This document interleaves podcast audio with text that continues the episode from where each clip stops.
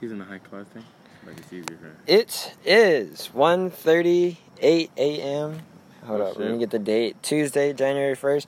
Me and the partner Ricky have stepped into the new year. Ricky, introduce yourself. Hey, what's up, man? It's Ricky Busta Move. His voice is did actually Uh, I- not that deep.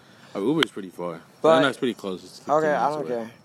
But just a quick little podcast telling you guys that this year we started off with an amazing first step, Yeah. and everything is going to continue to be good and gravy.